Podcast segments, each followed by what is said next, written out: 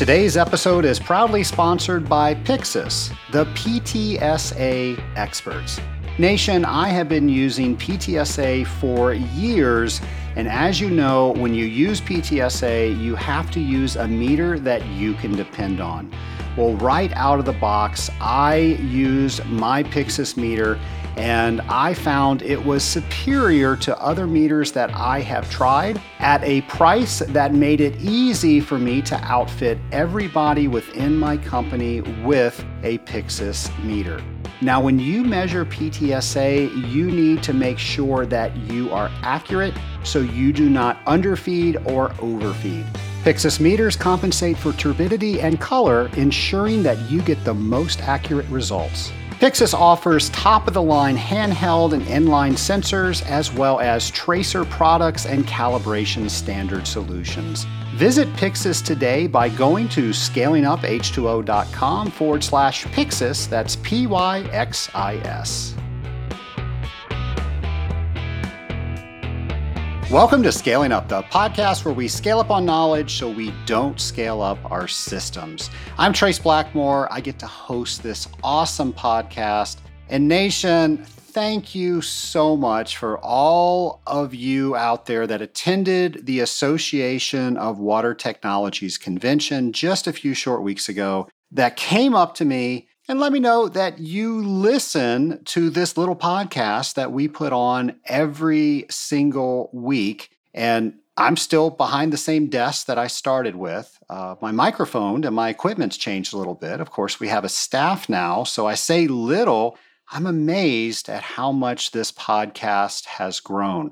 I'm amazed that we're in 92 countries with thousands of listeners, multiples of thousands, over 10,000. It just blows my mind that the Scaling Up Nation is becoming just such an incredible force. And it's all driven by the fact that we all care about this industry, that we want to learn more about this profession, this craft that we do each and every day, how we do it better, how we learn more, how we contribute back to the industry.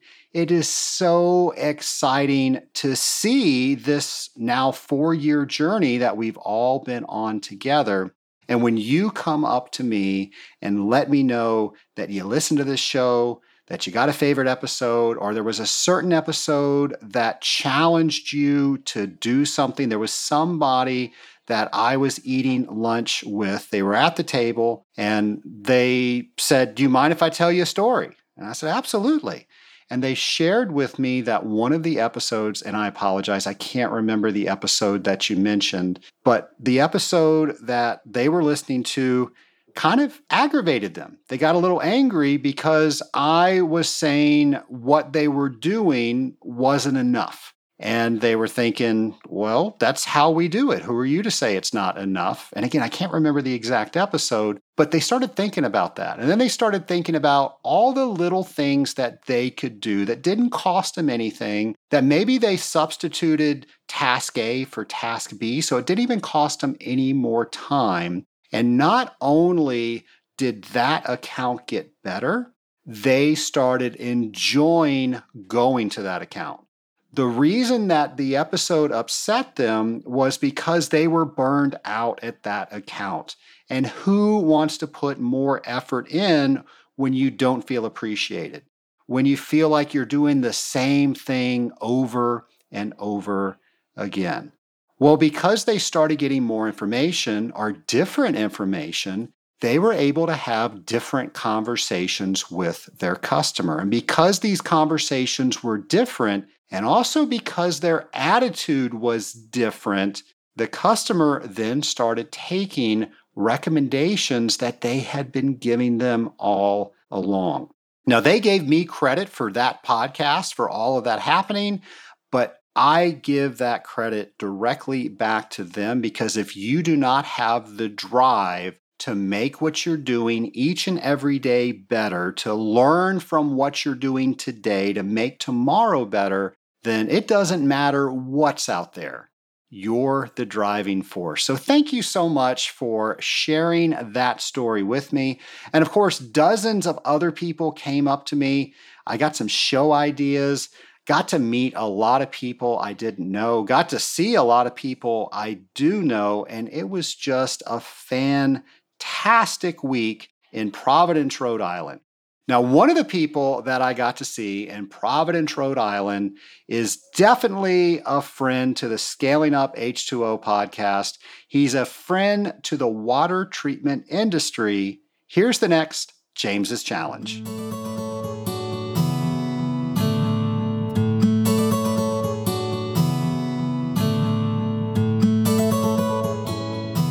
Hello, Scaling Up Nation. The next James's Challenge as we grow as an industrial water treatment professional drop by drop is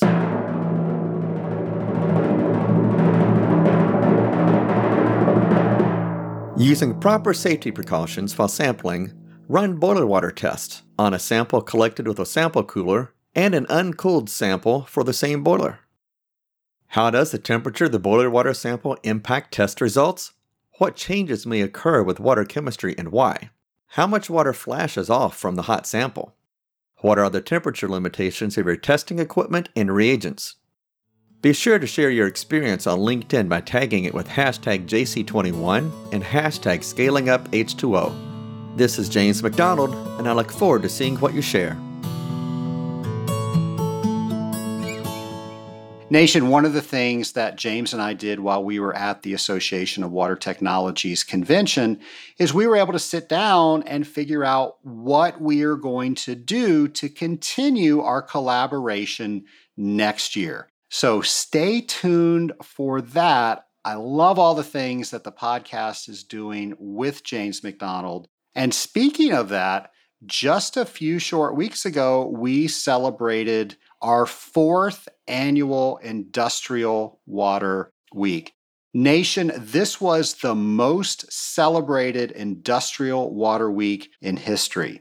Now, James says it takes about 4 to 5 years for a holiday to really catch on, and I think he really knows what he's talking about because there were so many posts to social media this year.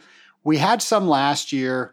We had a few the year before. We had very few the first year it came out, but so many people are getting behind celebrating this amazing profession that we are all in. I know I'm speaking to a bunch of listeners that participated in celebrating Industrial Water Week. You shared pictures with us. I love seeing that. Tell you what, that helps me more than anything to know that I'm not alone out there. So many times we're driving from account to account, and just knowing that there are other people out there, that I'm part of a community called the Scaling Up Nation, that just makes me feel better. That not only do I have a network where I can meet people and ask them questions, I know that other people are experiencing the same things that I am experiencing. Speaking of networking, we have another hang coming up. Our next hang is going to be on November 11th at 6 p.m. That's Eastern time, and you can register for that by going to scalinguph2o.com/hang. Now, this is going to be the last hang that we do this year. And the hang was started because we were not able to get together in person. We weren't able to see the people we usually see at an AWT convention or another event because in 2020, that just wasn't happening. Well, since that time, the hang has been so popular for people to get together, to meet people they haven't met before that know something about a topic that they have a question about. It has just been wildly successful in doing that and also fun for me to facilitate. So we're going to continue the hang. So if you want to be involved, and why wouldn't you want to be involved? It's totally free. We're talking about water treatment. We're having fun. That's going to be November 11th, 6 p.m. Eastern time, scalinguph2o.com/hang. Well, Nation, with everything going on, it is hard for a water treater to go to work and not have something else added to their plate. There's always something else to do. There's always something else new to learn. And there's only so many hours in the day. On today's interview, we're going to talk about some potential solutions to get you some hours back in the day. My lab partner today is returning guest Laith Charles of Watermark. And that's different from the last time we spoke in episode 62 back in November 20th of 2018. Laith, how are you? I'm pretty good, Trace. Thanks for having me on. How about yourself? How are you doing? I'm doing great. Thank you for asking that question. Always good to have you on the podcast. I think you've been on in some other fashions. Maybe we didn't do an entire episode, but I'm pretty sure you've been either calling in and asking questions or giving advice. I know you've been on the show more than just once. Yeah, if I recall, during a technical training one time, you had your little handheld setup. You asked me a question there, and I know I've done a couple of those recorded voicemails that you can leave on the website. So, big fan of the show. Like what you're doing. Glad I can contribute. Well, I appreciate all that you contribute. I know you and I have collaborated on a couple of episodes behind the scenes, and you've given me some great advice on how to better explain a topic or what to delve into when there's so many areas you can cover in a topic. And by you calling in and asking questions and contributing that way, that helps me so much. Those are my favorite episodes when I can answer questions from the audience.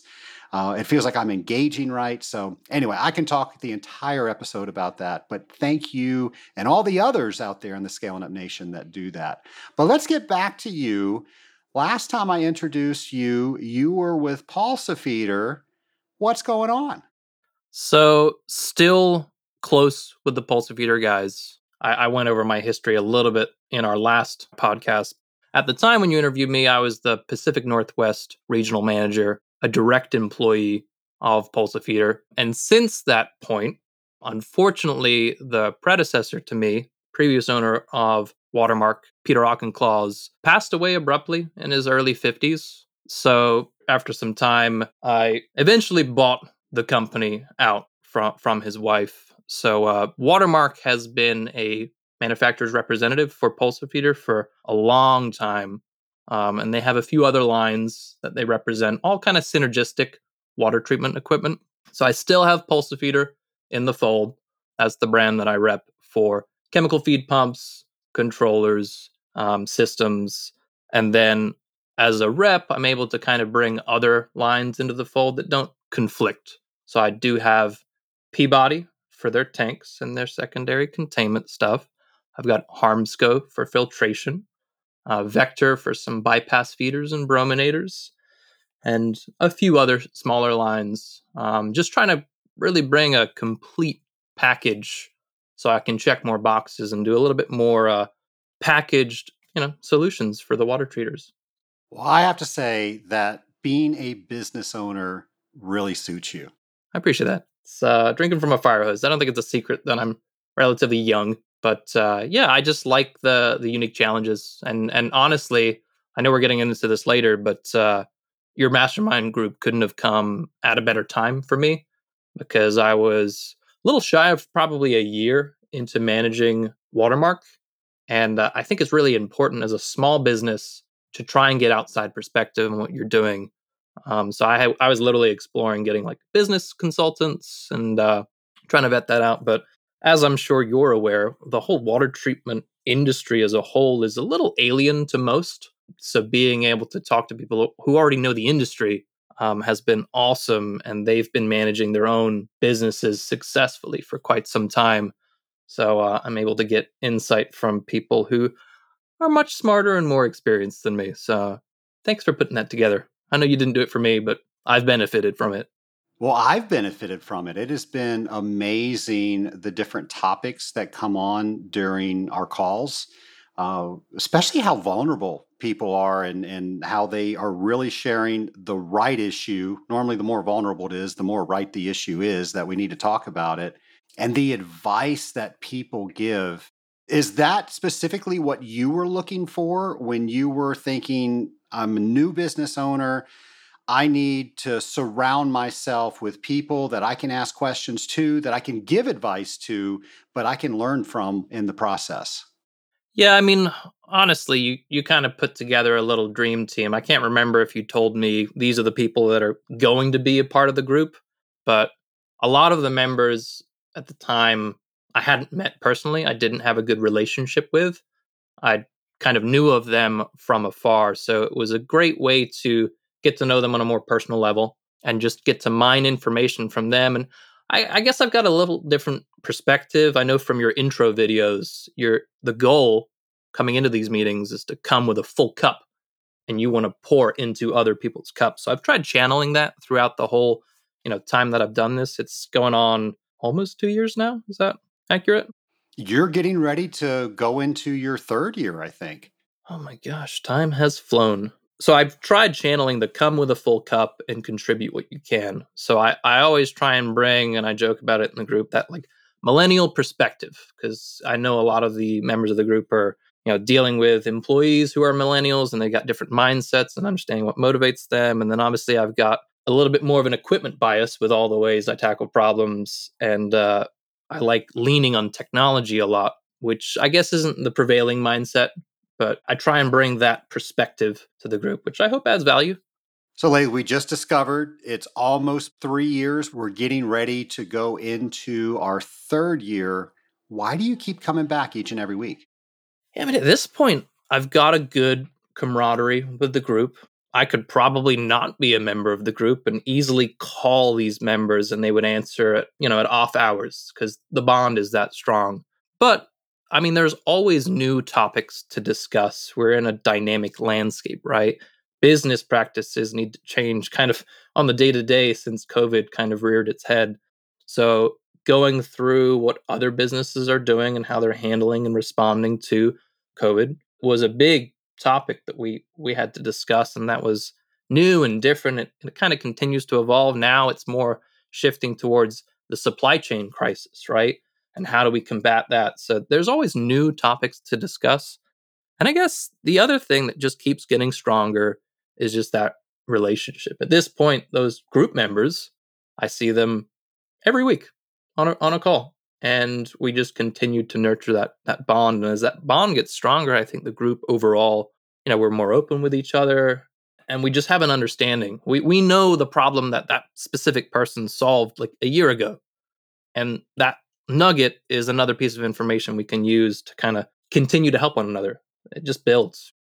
A couple of months ago, we all experienced the Mastermind Live event together. How would you explain that experience to our audience? The live event was, for me, just like long overdue. There were some members of the group that I just haven't met in person. I've seen them virtually face-to-face. I've heard about some of their intimate issues, whether it's personal, whether it's business related, but there's just something about meeting someone face-to-face from a connection side. I go back to that bond thing. It was really able to forge stronger bonds. And we kind of got to a new level of vulnerability. Some of the exercises that you had, Trace, were very, very good.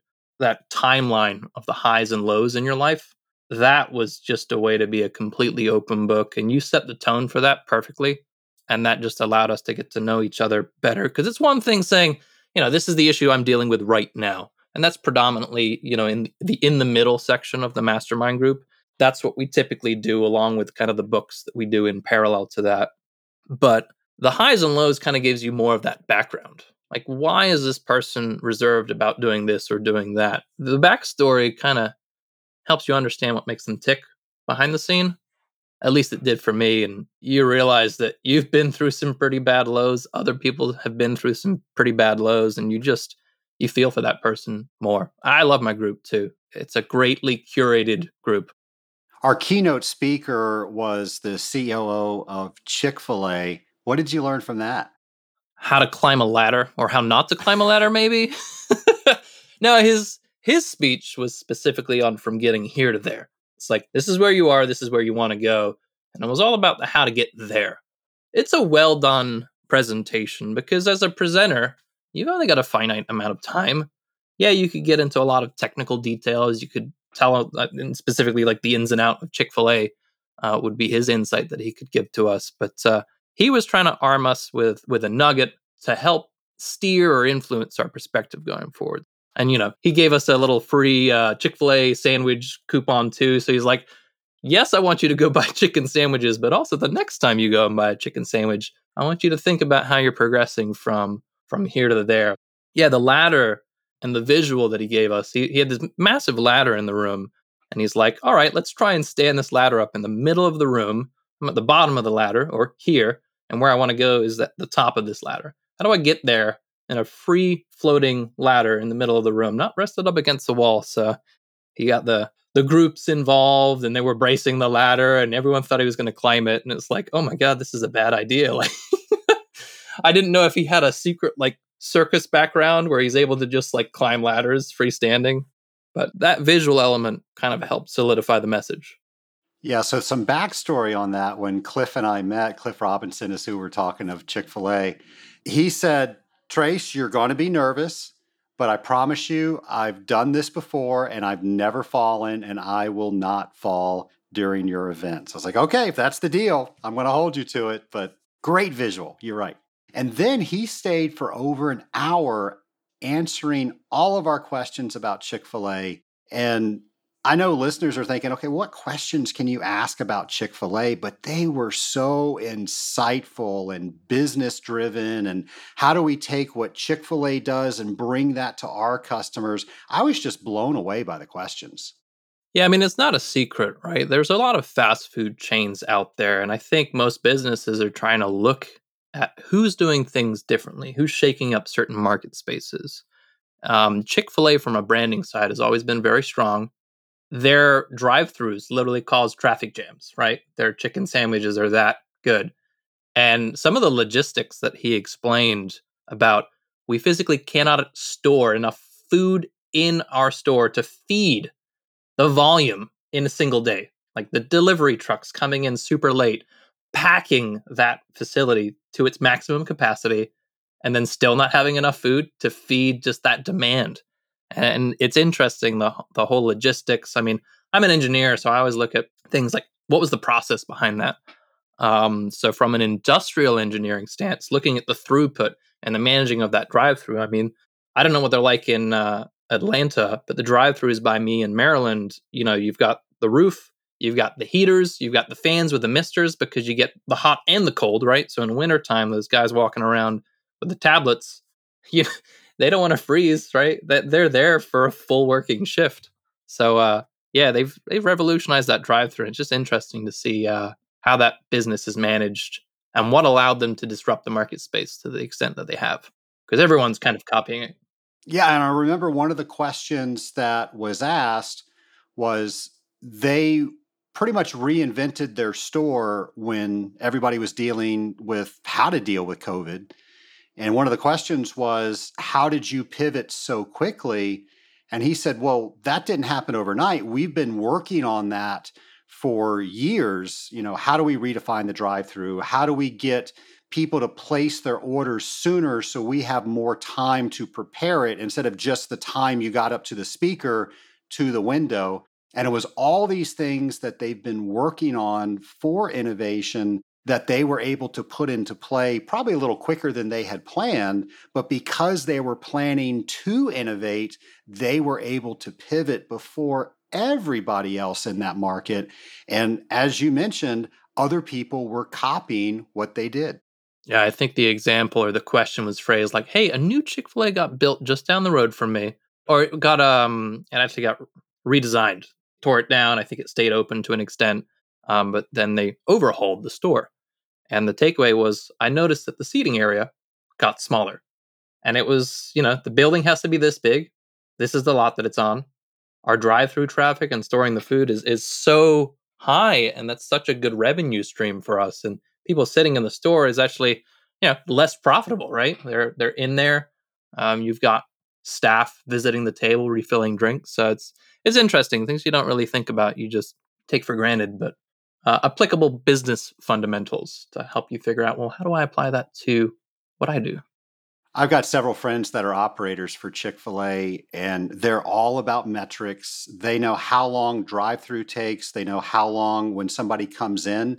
And just because I know these numbers for this particular store, he was sharing with me 7 minutes is the average from when you place your order to when you drive off with your order.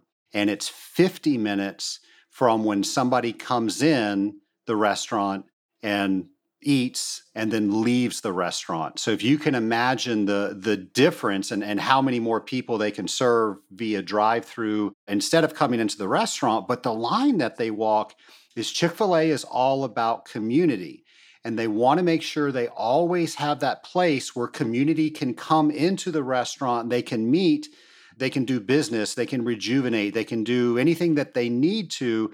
So they're very cautious to say, we're just going to do drive-through. We're going to put all of our attention on drive-through. And there has to be a very good reason. There's a store in downtown Atlanta that just didn't get any inside traffic. It was all drive-through. So when they rebuilt it, it's got 4 drive-through lanes. So it's a restaurant with just 4 drive-through lanes, and they've got tubes and things that will deliver your food. I've never been delivered by a tube. It's always been somebody walking it out to me, but they really think those things out. And I'm pretty sure we can talk this whole episode around Chick-fil-A, but I want to bring some other topics to mind. The other thing I wanted to bring up is recently we just had the AWT convention. So I wanted to ask you, what was your experience like at AWT? Well, most of the mastermind members are also attendees. A lot of them are AWT presidents, to be honest. It was kind of like we did our mastermind in person, and then I got to see a lot of the same people at the AWT. So obviously Providence, Rhode Island, I hadn't been there before. I go to any AWT event I can. And, you know, I think people always ask me like, oh, did you get much business? Did you earn a new customer? Did you do this? Like AWT for me is just about the people. I think we've got a pretty unique industry. This whole like camaraderie with your basically competitors is, I think, rare. And yeah, for me, it's just about going, catching up with people, having some good memories. I think everyone usually ends up at some bar late near the hotel, and they then have a story to tell about that. And yeah, obviously the presentations this year, I mean, there were some prevailing trends that I wanted to attend. So tag polymers were a big one this year. I know you spoke out on tag polymers, but it was a whole track. I think there were 3 running concurrently. There were some wastewater presentations that I wanted to see because, candidly, I don't really know much about wastewater. I'm not a chemist by trade, and that's probably one thing that kind of like holds me back a little bit. So yeah, I'm reading a lot of chemistry-related books now. There's this overlap, right? I mean, I come at things from, this is the equipment, right? I know that this pump can output a water-like fluid at this rate. Okay, you've got some back pressure. Okay, this has got a higher viscosity. Oh, this is an off-gassing product. Like, how do we handle that on the equipment side? What kind of control measures do we need to implement? So understanding that chemistry and just being able to go somewhere and share knowledge is critical to just better the industry overall. So it's a great hub for that. And I tried to give my take on it as well, because I presented out on IoT augmented water treatment, because I think there's a lot being left on the table and a lot of technology being underutilized. So it's my attempt at kind of exhibiting a market push on the industry to say, hey, maybe there's a different way worth considering. That's eventually what we're going to talk about, the IoT, your presentation that you did, but something else happened at the AWT convention. I'm not sure all the members of the Scaling Up Nation know, but you were recognized with an award, and it's the first time this award has ever been given. It's called the Rising Star Award, and I believe the AWT board has had this award available for the last 3 to 5 years, and they were looking for the right person to give it to. The Rising Star Award recognizes the contributions and efforts of the next generation of water treatment professionals. The nominee will possess a demonstrated passion for their work in the water treatment industry field and will have contributed to the advancement of the AWT mission. And you were named the first recipient of the Rising Star Award. Congratulations. Thanks, Trace. It was an honor. They kind of call you ahead of time to make sure, like, are you going to be at the awards ceremony? I'm like, should I be at the awards ceremony? Yes, you should. Okay. Yeah, they made me aware of it ahead of time, and it's kind of like hush, hush. I've always enjoyed contributing to the AWT community. I wasn't even aware of the award until I got the phone call saying, you're receiving this award. But, you know, as you know, I've been on the technical training side of things, contributing to the hands-on section. I've published a few articles in The Analyst, presented out a couple times at AWT. I used to be with the Young Professionals, and more recently, I help out with the Education Committee. So I don't know who submitted my name. I think you have to be nominated, but I guess someone liked what I was doing and felt that I deserved some kind of acknowledgement. I mean, it's great to be honored. Don't get me wrong. It's a privilege to be the first recipient, but it's a privilege to just contribute, to be frank. It's I enjoy it, and I carve out the time because it adds value to my life. Well, again, congratulations. It's a very high honor, and I was so proud when you stood up as that recipient, and I think you noticed all your fellow mastermind members, they were the first to get out of their chairs and give you a standing ovation. Yeah, the support, the camaraderie from the mastermind group. I think the whole table was basically masterminders at that awards dinner. I've never been to an awards dinner, too, before. That event was just great. The stage was nice, and then afterwards, that whole fire show and the dinner was memorable. So night couldn't have gone better. Yeah, and I'm not even sure how to describe the Fire on Water show. Hopefully AWT will put something in The Analyst, maybe some pictures or something. I don't even think we can try. I don't think we can do that justice. But it was interesting. It definitely was interesting. You mentioned the paper that you presented on the Internet of Things, and that's where we're going to shift gears to now and talk about that. And I have to say, Laith, the most awesome thing that I saw at any presentation was how you handled how you were coming after a presentation entitled Weed in the Workplace. And an attorney was telling everybody, okay, well, how do you have to change your HR rules? What do you need to look at? What if it's legal in your state? What if it's not legal in your state? And then you brought snacks just in case anybody had the munchies after that presentation, and you handed them out before you spoke. That was amazing. Yeah, as soon as I saw where I was, so I was 4:30 on a Friday, and I was like, oh, attendance is probably going to be a little rough, right? Last presentation of the day, I think you were in a similar shift a couple days before me.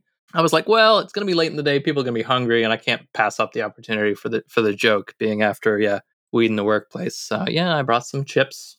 I had to represent Utz chips because in Maryland, that's like a thing. So as soon as I managed to get a hold of them, they were getting passed out. Yeah, fun fact, a lot of people know Aqua Phoenix. They're a supporter of the Scaling Up H2O podcast. They are right next door to Utz potato chips. Well, let's talk about your presentation. You use the term the Internet of Things. What does that term even mean?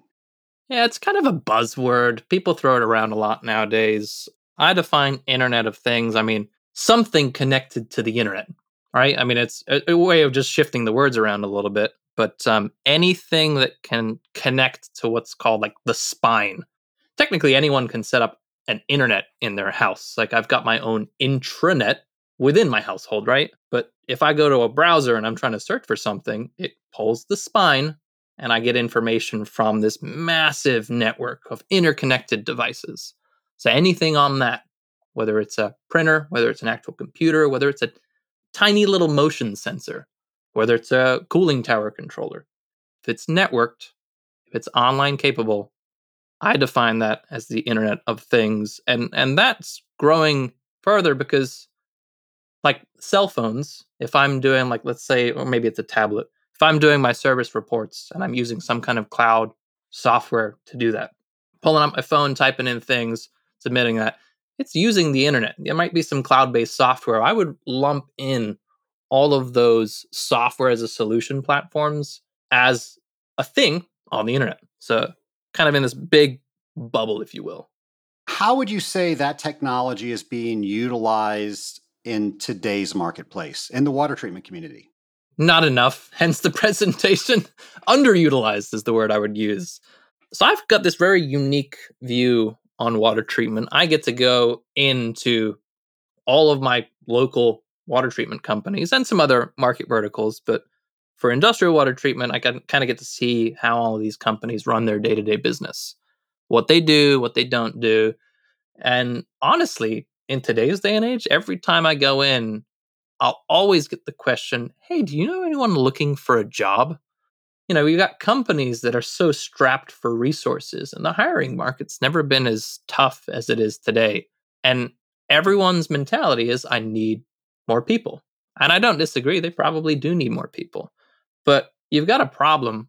I would argue that there's more than one way to solve it. And this is kind of referencing one of our mastermind books, right? The Procrastinate on Purpose, that focus funnel. I don't know if you can throw a visual of that focus funnel into the show notes page, but I will make sure that happens.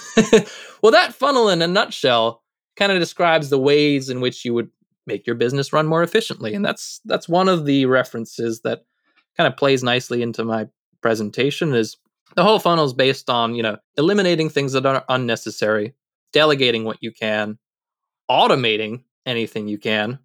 And then if it finally makes its way down to the bottom of the funnel, and I might have gotten the orders a little jumbled up, you decide if this needs to be done now, in which case you focus on it, you concentrate on it, or if it can be done later, in which case you pop it back up to the top of that focus funnel and you procrastinate. Procrastinating on Purpose, right? That's what the book got its name. So, you know, if I just look at that fundamentally, this whole IoT piece really leans into that automate section. And I think it's probably the most underutilized section of the focus funnel in our market. So I know if someone's like using, you mentioned Aqua Phoenix, if someone's using these service reports for doing their service routine, I'm sure it's completely automated, but there are aspects of that service report that have been automated. You're still doing your tests, right? You're still doing your job. It's just you punch it into one box, it gets stored, it gets put into a report, it gets emailed out to that customer. Things are being done and you're not double entering things, right? So there's value there and people see that. But it seems like a lot of people will kind of stop there. And it's, nowadays, it's just so easy to get two different softwares to kind of talk. And then you can have some logic around those two different softwares when they're talking. And there's more devices that you can connect to the internet. And then you can record more data points. These data points aren't necessarily, and I think the fear is, and this is what I tried to make abundantly clear in the presentation, I think the fear was that, well, I don't want a piece of equipment replacing me. That's this fear that, well, if this is networked, I'm not going to go to the site anymore and I'm going to be on a beach somewhere doing my field service reports from there. Like, I don't see that happening anytime in the near future. Hopefully never.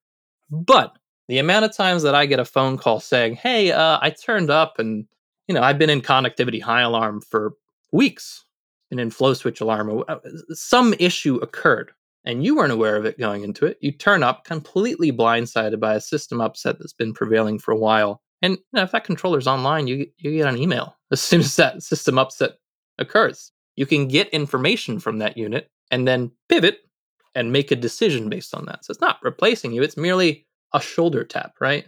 Hey, this is something you might care about. This is something that you might want to make a decision about. When it's connected and online, that's easy to do. Well, it enhances what we do on a day-to-day basis. The way that I see probably the lowest hanging fruit is for those of us that are working with our customers with Legionella water plans. If they get a positive result and that positive result now triggers something that has to be done, you physically have to go out there and you have to do that thing. Well, if you've got the controller that's monitoring ORP and you're able to log in that, as soon as you get that result, you can start that correction. And I think that's how you have to do it in New York City. I don't think they can work any other way, but that's how I see that things like this enhance what we're able to do. We don't have to drop everything right now when we just learn some new information. We can now better plan when is it the best time for me to go out to that location. And now I can actually test because something's been done. I'm not working off old information. Yeah, I mean, the ability to ORP, I guess, slug feed your oxidizing or non-oxidizing biocide. I guess in this case, oxidizing biocide, but you can potentially remedy a high count, right? You remotely, as long as you can feed that feed pump and it hasn't lost prime, and you see that spike in your ORP value, most people accept that as sufficient data to say, yes, that was a successful oxidant feed. We locked out the bleed relay for this much time. We got our ORP up to this value. And yeah, there's specs around that prove that this slug and hold kind of method is effective. So yeah, that's just one of the many, many ways that you can just make your day-to-day easier. So I guess I just find it interesting that most people that I meet with will say, do you know anyone looking for work? And I think very few people are thinking about, how can I do more work with the same amount of headcount resources? What are other leverageable resources within my organization? I think everyone knows that the cost of hiring someone and training them and making them, like, getting them started up and firing on all cylinders in this niche market without any existing experience, I mean, it's hard. And even if you get someone with existing experience, it's kind of like, well, that's what your old company did, but our company does it this way. There's a lot of differences, right, in the way that everyone handles water treatment. I mean, chemistry is chemistry, but there's the Blackmore Enterprise way, right? You have a specific approach, a specific handle, a specific way of doing things. So it's unlikely that you just find someone out there who's already doing exactly what your business does. So anyway, the hiring and getting an efficient headcount is hard. And it seems like, and some people do this better than others, seems like people jump around, unfortunately, a little too much. And as a millennial, I'm probably guilty of that. I mean, you said, to your point, I used to be a direct Pulsafeeder employee the last time we spoke, and now I'm Watermark. So I'm guilty to an extent as well. But I'm just trying to provide basically a perspective, provide basically an angle where people could potentially manage their business a little differently and try and be a little bit more efficient. What are some other areas, maybe some low-hanging fruit that people just don't think of that we could get a piece of control equipment to do for us? In a nutshell, basically everyone's controller nowadays, they've got a model that can go online. It can send out alarm notifications. So I look at it two different ways. So there's alarm-driven instance notifications. That's the, I've got low ORP, I've got high conductivity, I'm in a flow switch alarm, but this is a process cooling system that shouldn't be in flow switch alarm, right? So there's alarm-driven stuff, and then there's, I guess, historical report stuff as well. I would say very few people are value selling their services based on the accuracy of their water treatment program.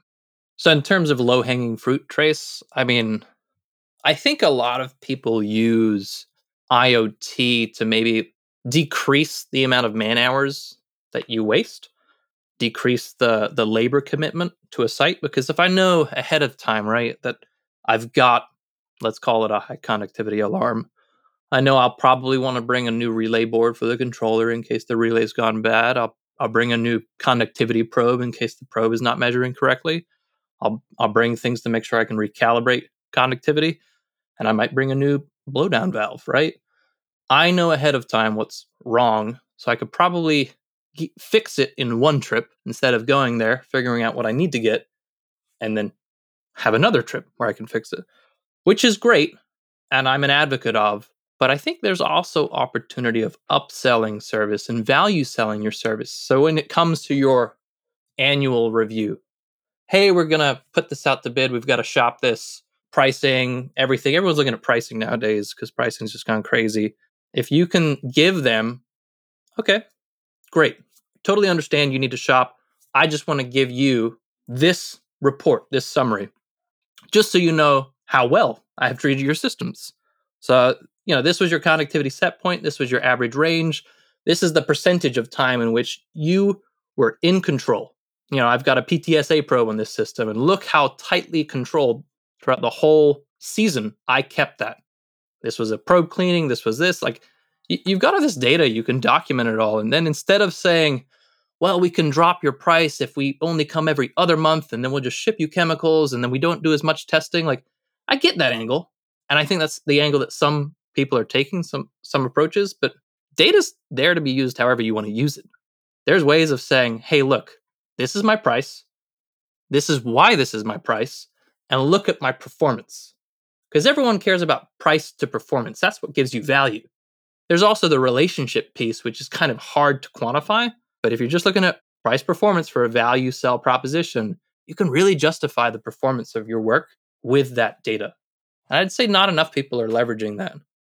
Laith, I'm thinking back of a customer that we had, and we received an alarm from our controller that was online, and it stated that our connectivity was dropping. And on the controller, you can just set it, hey, this is out of the normal control range, probably not a big deal. Or you can make it, okay, this is becoming a bigger deal, and okay, this is a huge problem. So it just alarmed us that something was off, but it wasn't off that much. So we called them, and we gave them three scenarios that could be going on with the connectivity being lower. One of them was the tower was overflowing. And sure enough, what happened was the float on the cooling tower valve had just fallen off, and it was just free flowing. And that had dropped the connectivity enough for that first stage alarm. They fixed it at 4:30 on a Friday.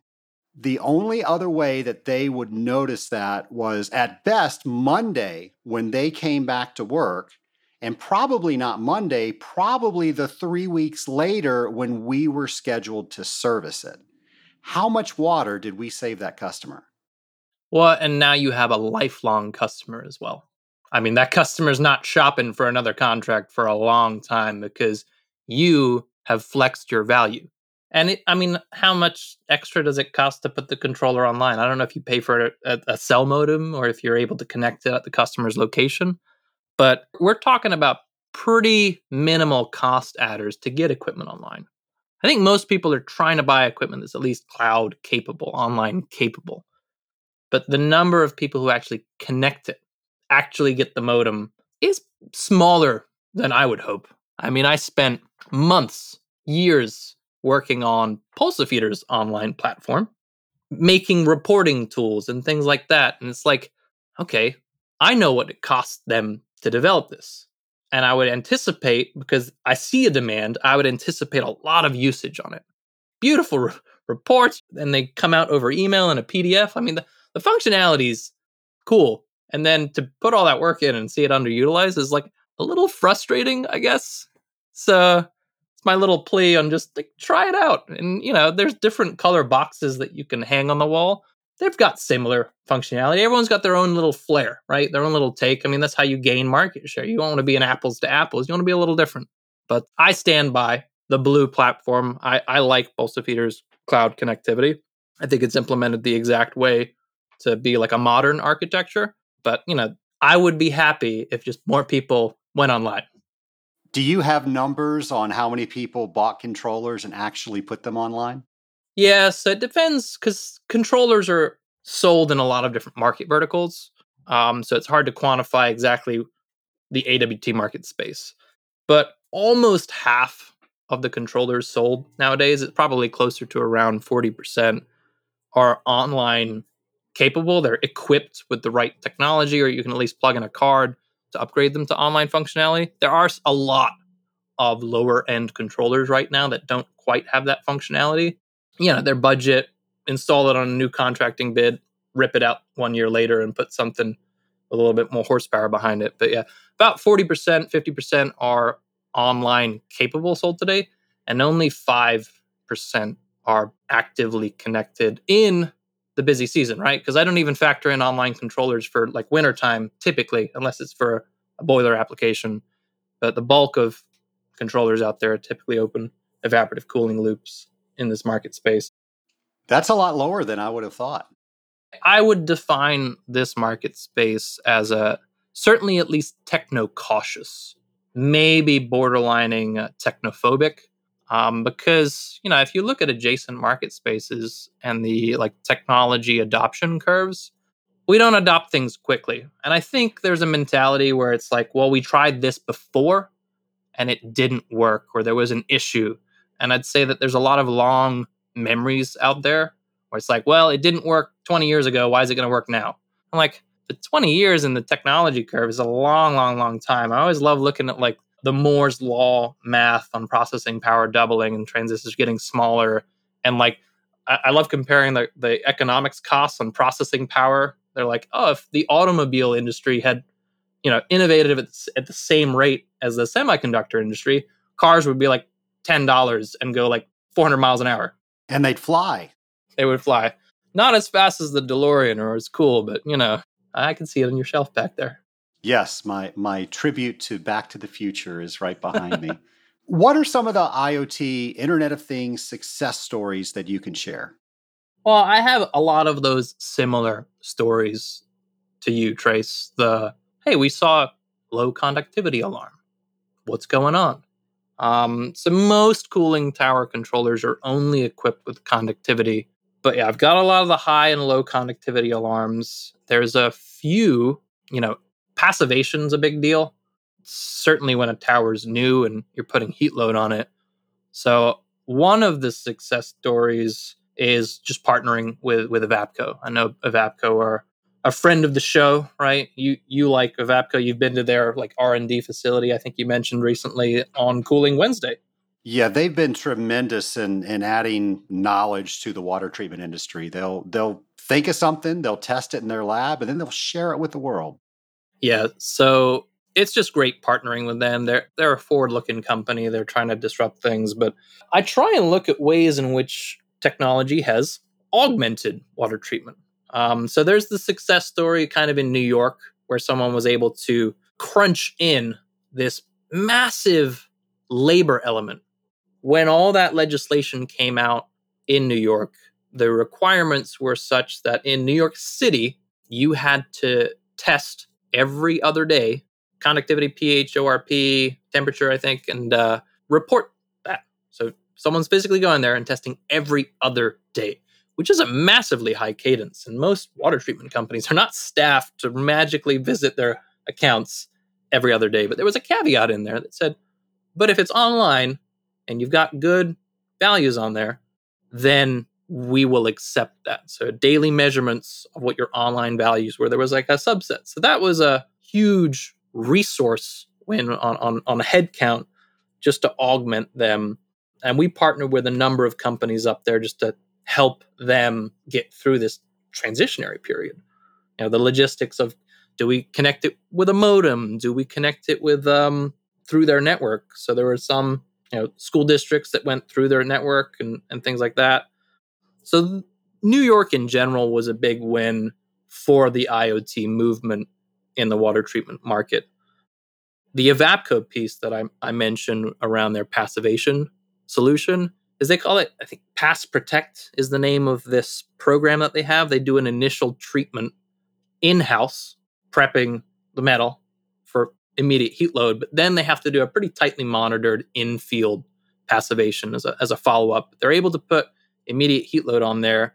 So we made them a custom package, obviously monitors pH, and they do have a PTSA probe on there as well. And yeah, just being able to partner with them and try and figure out a solution, because it's all well and good to have probes, but synergizing the technology with the application, finding a solution that works. I work predominantly with Jamie Downey there. And yeah, he uses these panels. They circulate throughout North America on new towers. And yeah, we've been able to successfully passivate like probably close to 100 towers. And this hasn't been out for very long. They move around, they do their job, and as soon as that pH is out of range, they get notified and they can implement corrective measures because yeah, you don't want it out of range for too long, because that's a process you can really only get right one time. So that was cool as well. I like trying to make those kind of engineered solutions, tailored approach. Going into it, you have, this is what we're trying to accomplish. How do we do it? And you've got multiple kind of walks of knowledge coming into the picture. Well, we spent this conversation talking about all the things that we can do to help our customers, to help us. Maybe it's a quality of life issue and we don't have to go somewhere to test every 2 days. We can actually utilize some technology. So lots of application to simply make our lives easier and to help our customers see the value that a professional water treater brings to the party, because now we have all these different data sets that we can share. But I know you don't stop there. You have probably the most connected house out of anybody in the Scaling Up Nation. Tell us about that. Any device that you can buy that connects to the internet, I probably have. I mean, I'm referenced in my presentation that I can unlock my door on stage right there. I can get my vacuum to go around. I've got one of those like LiDAR vacuums that maps my house and I can watch it move around in the house. You know, I've got a smart hot water heater that I can adjust remotely. If I know that I'm going to be entertaining guests, because it's only like a 50-gallon tank. If I know guests are coming over, I can switch it over to high demand mode and actually bump up the temperature, because it mixes, right? It mixes with some cold water, so you can get more usage of hot water if it's in high demand mode and the temperature set higher. So my washing machine will notify me when it's done, and I got to move the clothes from the washing machine to the dryer. So yeah, I mean, I've got a lot of connected devices, and I like tinkering. I like playing with online connected devices. I mean, I understand the fundamentals of how devices communicate to the cloud, what to do with the information when it's in the cloud, how to store it, how to access it, how to send push notifications to your phone. So it's a lot of like store-bought stuff, and then some like custom stuff that's only in my house that I just spent a weekend on creating. So yeah, I lean a lot on technology. And I guess I want to give that perspective, because I'm not trying to say that if you don't have an online controller, you're mismanaging your company. You got way more fixed overhead than you could have. Like, this is just one way. And I'm a technophilic person. I adopt technology. I use it almost to a fault, right? I think I got asked the question about security too. Does this open up my water? I mean, these are valid concerns. If you do have concerns about that, I mean, check with your controller manufacturer, your local rep, like, how do you do this so it's secure? Because everyone's architecture is a little different.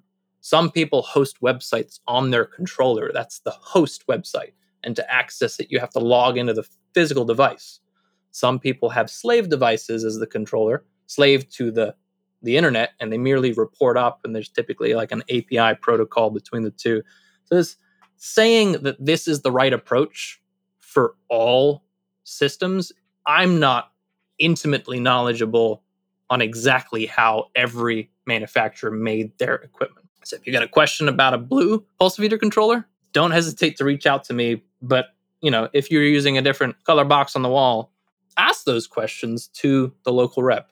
Make sure you get the right answer that you feel comfortable with, because, yes, data security, making sure that you can't, I don't know, change a connectivity set point. I think the whole, was it the Target data breach? Didn't that happen through someone's HVAC system? Someone got into that network? That was exactly where that came from. Yep. So I get the concern, but as a business, you know, you're not expected to have that knowledge in-house.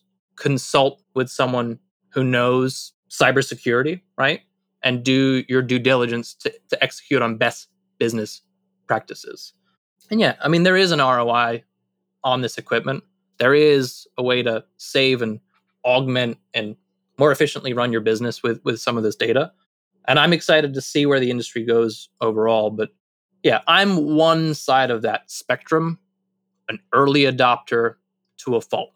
But there's something here. There's something powerful. There's something that can really impact the industry and make things better and more efficient. I feel that to my core. But yeah, I'd dip a toe, try it out, figure out what works, figure out the best business practices around it, then make the decision that works for you and your business, I guess is my message. It's a great message. It's great advice. And I'm sure you're going to get a lot of phone calls because people are thinking, maybe I don't need to do this the same way I've always done it. How do I make my life a little bit easier? How do I use some of the tools that are already out there and available to us? Absolutely. And, you know, the control equipment is really only one piece of it. I mentioned service reporting as well. I think nowadays, a lot of people's businesses, at least a portion of them, is within the cloud. So, I mean, if you have like QuickBooks Online, if you have some kind of ERP system, most people will have a server of some kind. And it's interesting what you can do once you start integrating these different data sets. So it's all well and good to know that there's a system upset somewhere. But let's say you've got a fleet management software and you've got GPS on your cars. Well, now I know that there's a system upset. I know where that controller is located. I know where my vehicles are. I may have inventory tracking on my cars themselves. So it's like, it's great to have the data. And I think a lot of people are in this data storing mode. I mean, many of the big water treatment companies are just creating these data repositories, right? They don't even know what they're going to do with this data, but they know collecting it, having that data will enable them to power future decisions. And I think that's what's super cool, because if I've got level sensors on the site, let's say, and that's stored on the controller, and that's beamed up to the cloud. Well, I also know my costs associated with that, so I can integrate that with QuickBooks and figure out how much inventory I have stored there. And maybe if I do my own blending, that can then drive what my next production batch looks like. I know what my inventory levels are, and maybe that triggers a buy on some raw materials if I'm doing my own inventory. And I can deploy the guy that's closest to that facility because this one's critical. This is a critical process. It's a big customer. I need to resolve this now. So I don't care where that guy's going right now. That was a routine service visit. He can be 3 hours late for that, and he can turn, fix the issue quickly. It's just about getting all of this data, centralizing it, which is easier said than done. Like, don't get me wrong. Everything's got its own API. You probably need to build a little dashboard, but people are playing with this. The more forward-thinking companies in our market space have been collecting this data. They've got more and more data sets to pull from. Very few of them have synergized this into a platform that can drive their business better, but there's tons of resources out there. You don't have to go and hire a really expensive software person to integrate this platform. I mean, I've referenced in our mastermind group a few times before that this Power Automate platform that Microsoft have. I don't even know if I can drop brand names on your show, so I apologize. But, you know, there's tools that take some of the programming complexity out of this, and they automate things and they make them a little bit more intuitive and user-friendly. You can create like flow charts within Power Automate that trigger based on one condition or another condition. So I'm a geek at heart. I can't wait to see what people will use these data sets for, because I think we're only at the tip of the iceberg. I hope we're only at the tip of the iceberg, because it's all about maximizing efficiency. You know, if you can accomplish the same amount of work, you know, let's say a lot of people are working like 50-hour weeks. I know that's pretty common, especially in our busy season. If you could do the same amount of work in a true 40-hour week. Of course. Lots of things to think about, Laith. Again, I think that there are people out there that are doing this, and you've just bolstered their position to why they're doing it. But I'm willing to believe that there's more people out there that need to hear this and figure out how they can start utilizing the tools that are available so they can shave a little bit of time. And maybe it's not 10 hours off the week, maybe it's an hour, but hey, that's an hour. That's huge. Laith, I'm looking at my notes. The last time I asked you lightning round questions was about 3 years ago. So I've got some new ones for you if you're ready. I'm ready. Here we go. What would you say your superpower is? I guess in this market, it's perspective. It sounds like a weird answer, but I guess I just look at things differently. I've got that bias that I mentioned that's always equipment concentric, but that's, I'd argue, a superpower in this marketplace. I look at problems and I figure out a different solution than what's conventional. What would you say is your proudest moment? that's got to be the birth of my daughter, to be honest. That's just that's an experience. That's not something you can compare anything to. But yeah, I have a 2 going on 3-year-old girl. I've got a 10 going on 11 boy. Holding a newborn child is something special. You know they're going to do it. When they finally make a statue of you, what does the plaque on the bottom say? Yeah, I think it's just, he tried his best. It's probably what it'll say. There you go. You can't ask for anything more, right? My last question, if you had the ability to change anything in the world, what would it be? I think everything's fundamental on education, personally. All of today's problems could be solved with just more knowledge and education. You know, we talk about sanitation issues in third world countries. You talk about clean water in third world countries. And I commend people that give money to that cause. But I think the true approach is educating that population on good practices around those. And it could be true with any issue, right? You take any issue. If I could wave a wand, I just dump this massive set of knowledge to the people that need it. And I think you'd wake up with a completely different world. Well, and I think you've started that on today's podcast. Definitely a lot of knowledge, a lot of information, and I think you're going to start changing people's minds that saw something 20 years ago, and maybe it didn't work then, but a lot of changes have happened within those 20 years. Laith, thank you so much for coming back on Scaling Up H2O. Thanks for the invite, Trace. It's always a pleasure, and I mean it sincerely. If anyone has questions, I know I'm in sales, but I'm not a pressure sales guy. If I can help you, if you're thinking about something that you want to do, I may not be the right person for that, but I'll probably know where to steer you to as well. So open invite to the Scaling Up Nation just to reach out.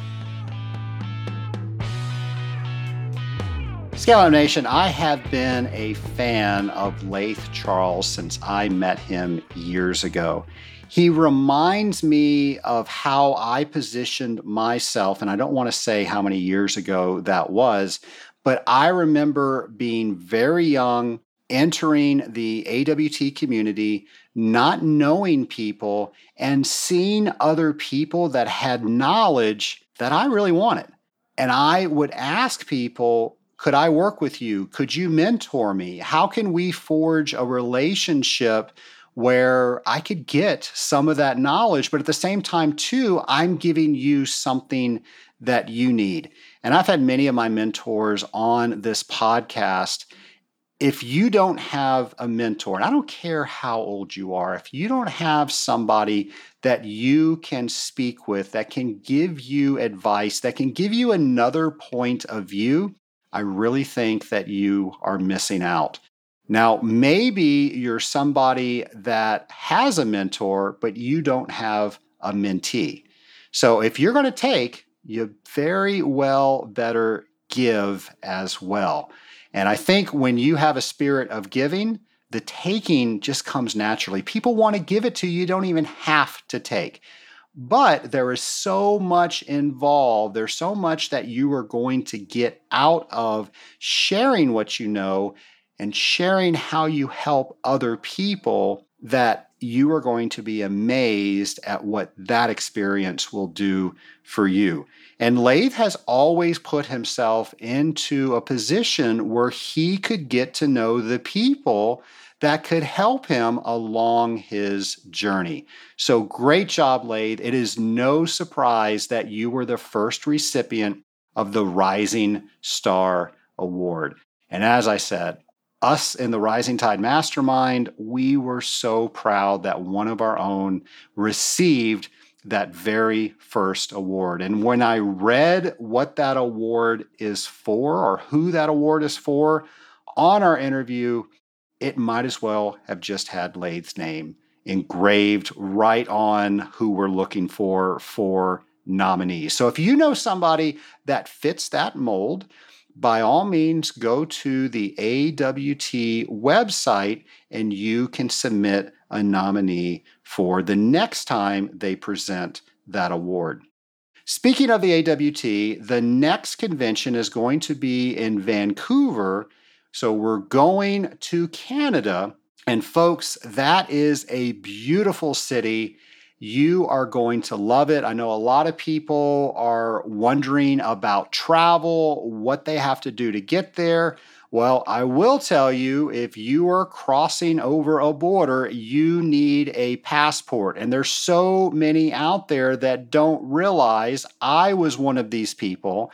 We were going on a scuba dive trip to the Bahamas, and my passport expired 3 months after we were returning. Well, I'm fine, right? No big deal. I'm well within the expiration date. In fact, I was not fine. Luckily, a friend of mine told me about this, and I had enough time to fix it. But your passport needs to be valid at least 6 months after you return from your trip. So get your passports out. Make sure that you've got at least 6 months after you will be returning. And if your passport does expire within that time frame, don't wait. Go ahead and send that off now, because it is taking longer than ever to get those passports back. So that's one thing you can do to prepare for next year. We're going to be having tips and things to learn about the convention. So stay tuned to the Scaling Up H2O podcast so we can share those with you. Laith and I mentioned the mastermind, the Rising Tide Mastermind. Laith was one of our founding members. We started two groups. Those two groups are going into their third year. And I am just so incredibly impressed with all of the things that we do in the Rising Tide Mastermind. You know, a lot of people give me credit for what happens in the Rising Tide Mastermind. I might have started those groups, but the people that are members within the Rising Tide Mastermind definitely make it what it is day to day. Now, I know you expect for me to tell you it's the best thing ever, and I really think it is, but I want you to hear that life is too difficult for you to do it alone. And I don't know if the Rising Tide Mastermind is right for you, but I hope you will look into it. I hope you will look into a group to join if you are not a member of a group already, where you can process issues, where you don't have to go through things alone, where you have a list of dozens of people that you will call and they will take your call because you think they might have knowledge that you need access to. They might have experience that you need access to. Folks, if you do not have something like that, I urge you to please look into getting one. Hopefully it's the Rising Tide Mastermind. And if you think it is, I'd love to have a conversation with you to see if you are right for the group, as well as the group is right for you. And of course, if you want to learn more, you can go to scalinguph2o.com/mastermind. Also, during the interview, Laith mentioned the focus funnel that comes directly from a book that we were reading in the mastermind called Procrastinate on Purpose. Well, the author of that book, his name is Rory Vaden, and as luck would have it, the Scaling Up Nation is going to hear from him next week. We're going to hear all about the focus funnel and what procrastinate on purpose means from the author himself. Folks, I hope you join me next week where I'll be talking with Rory Vaden. Until then, have a great week, folks.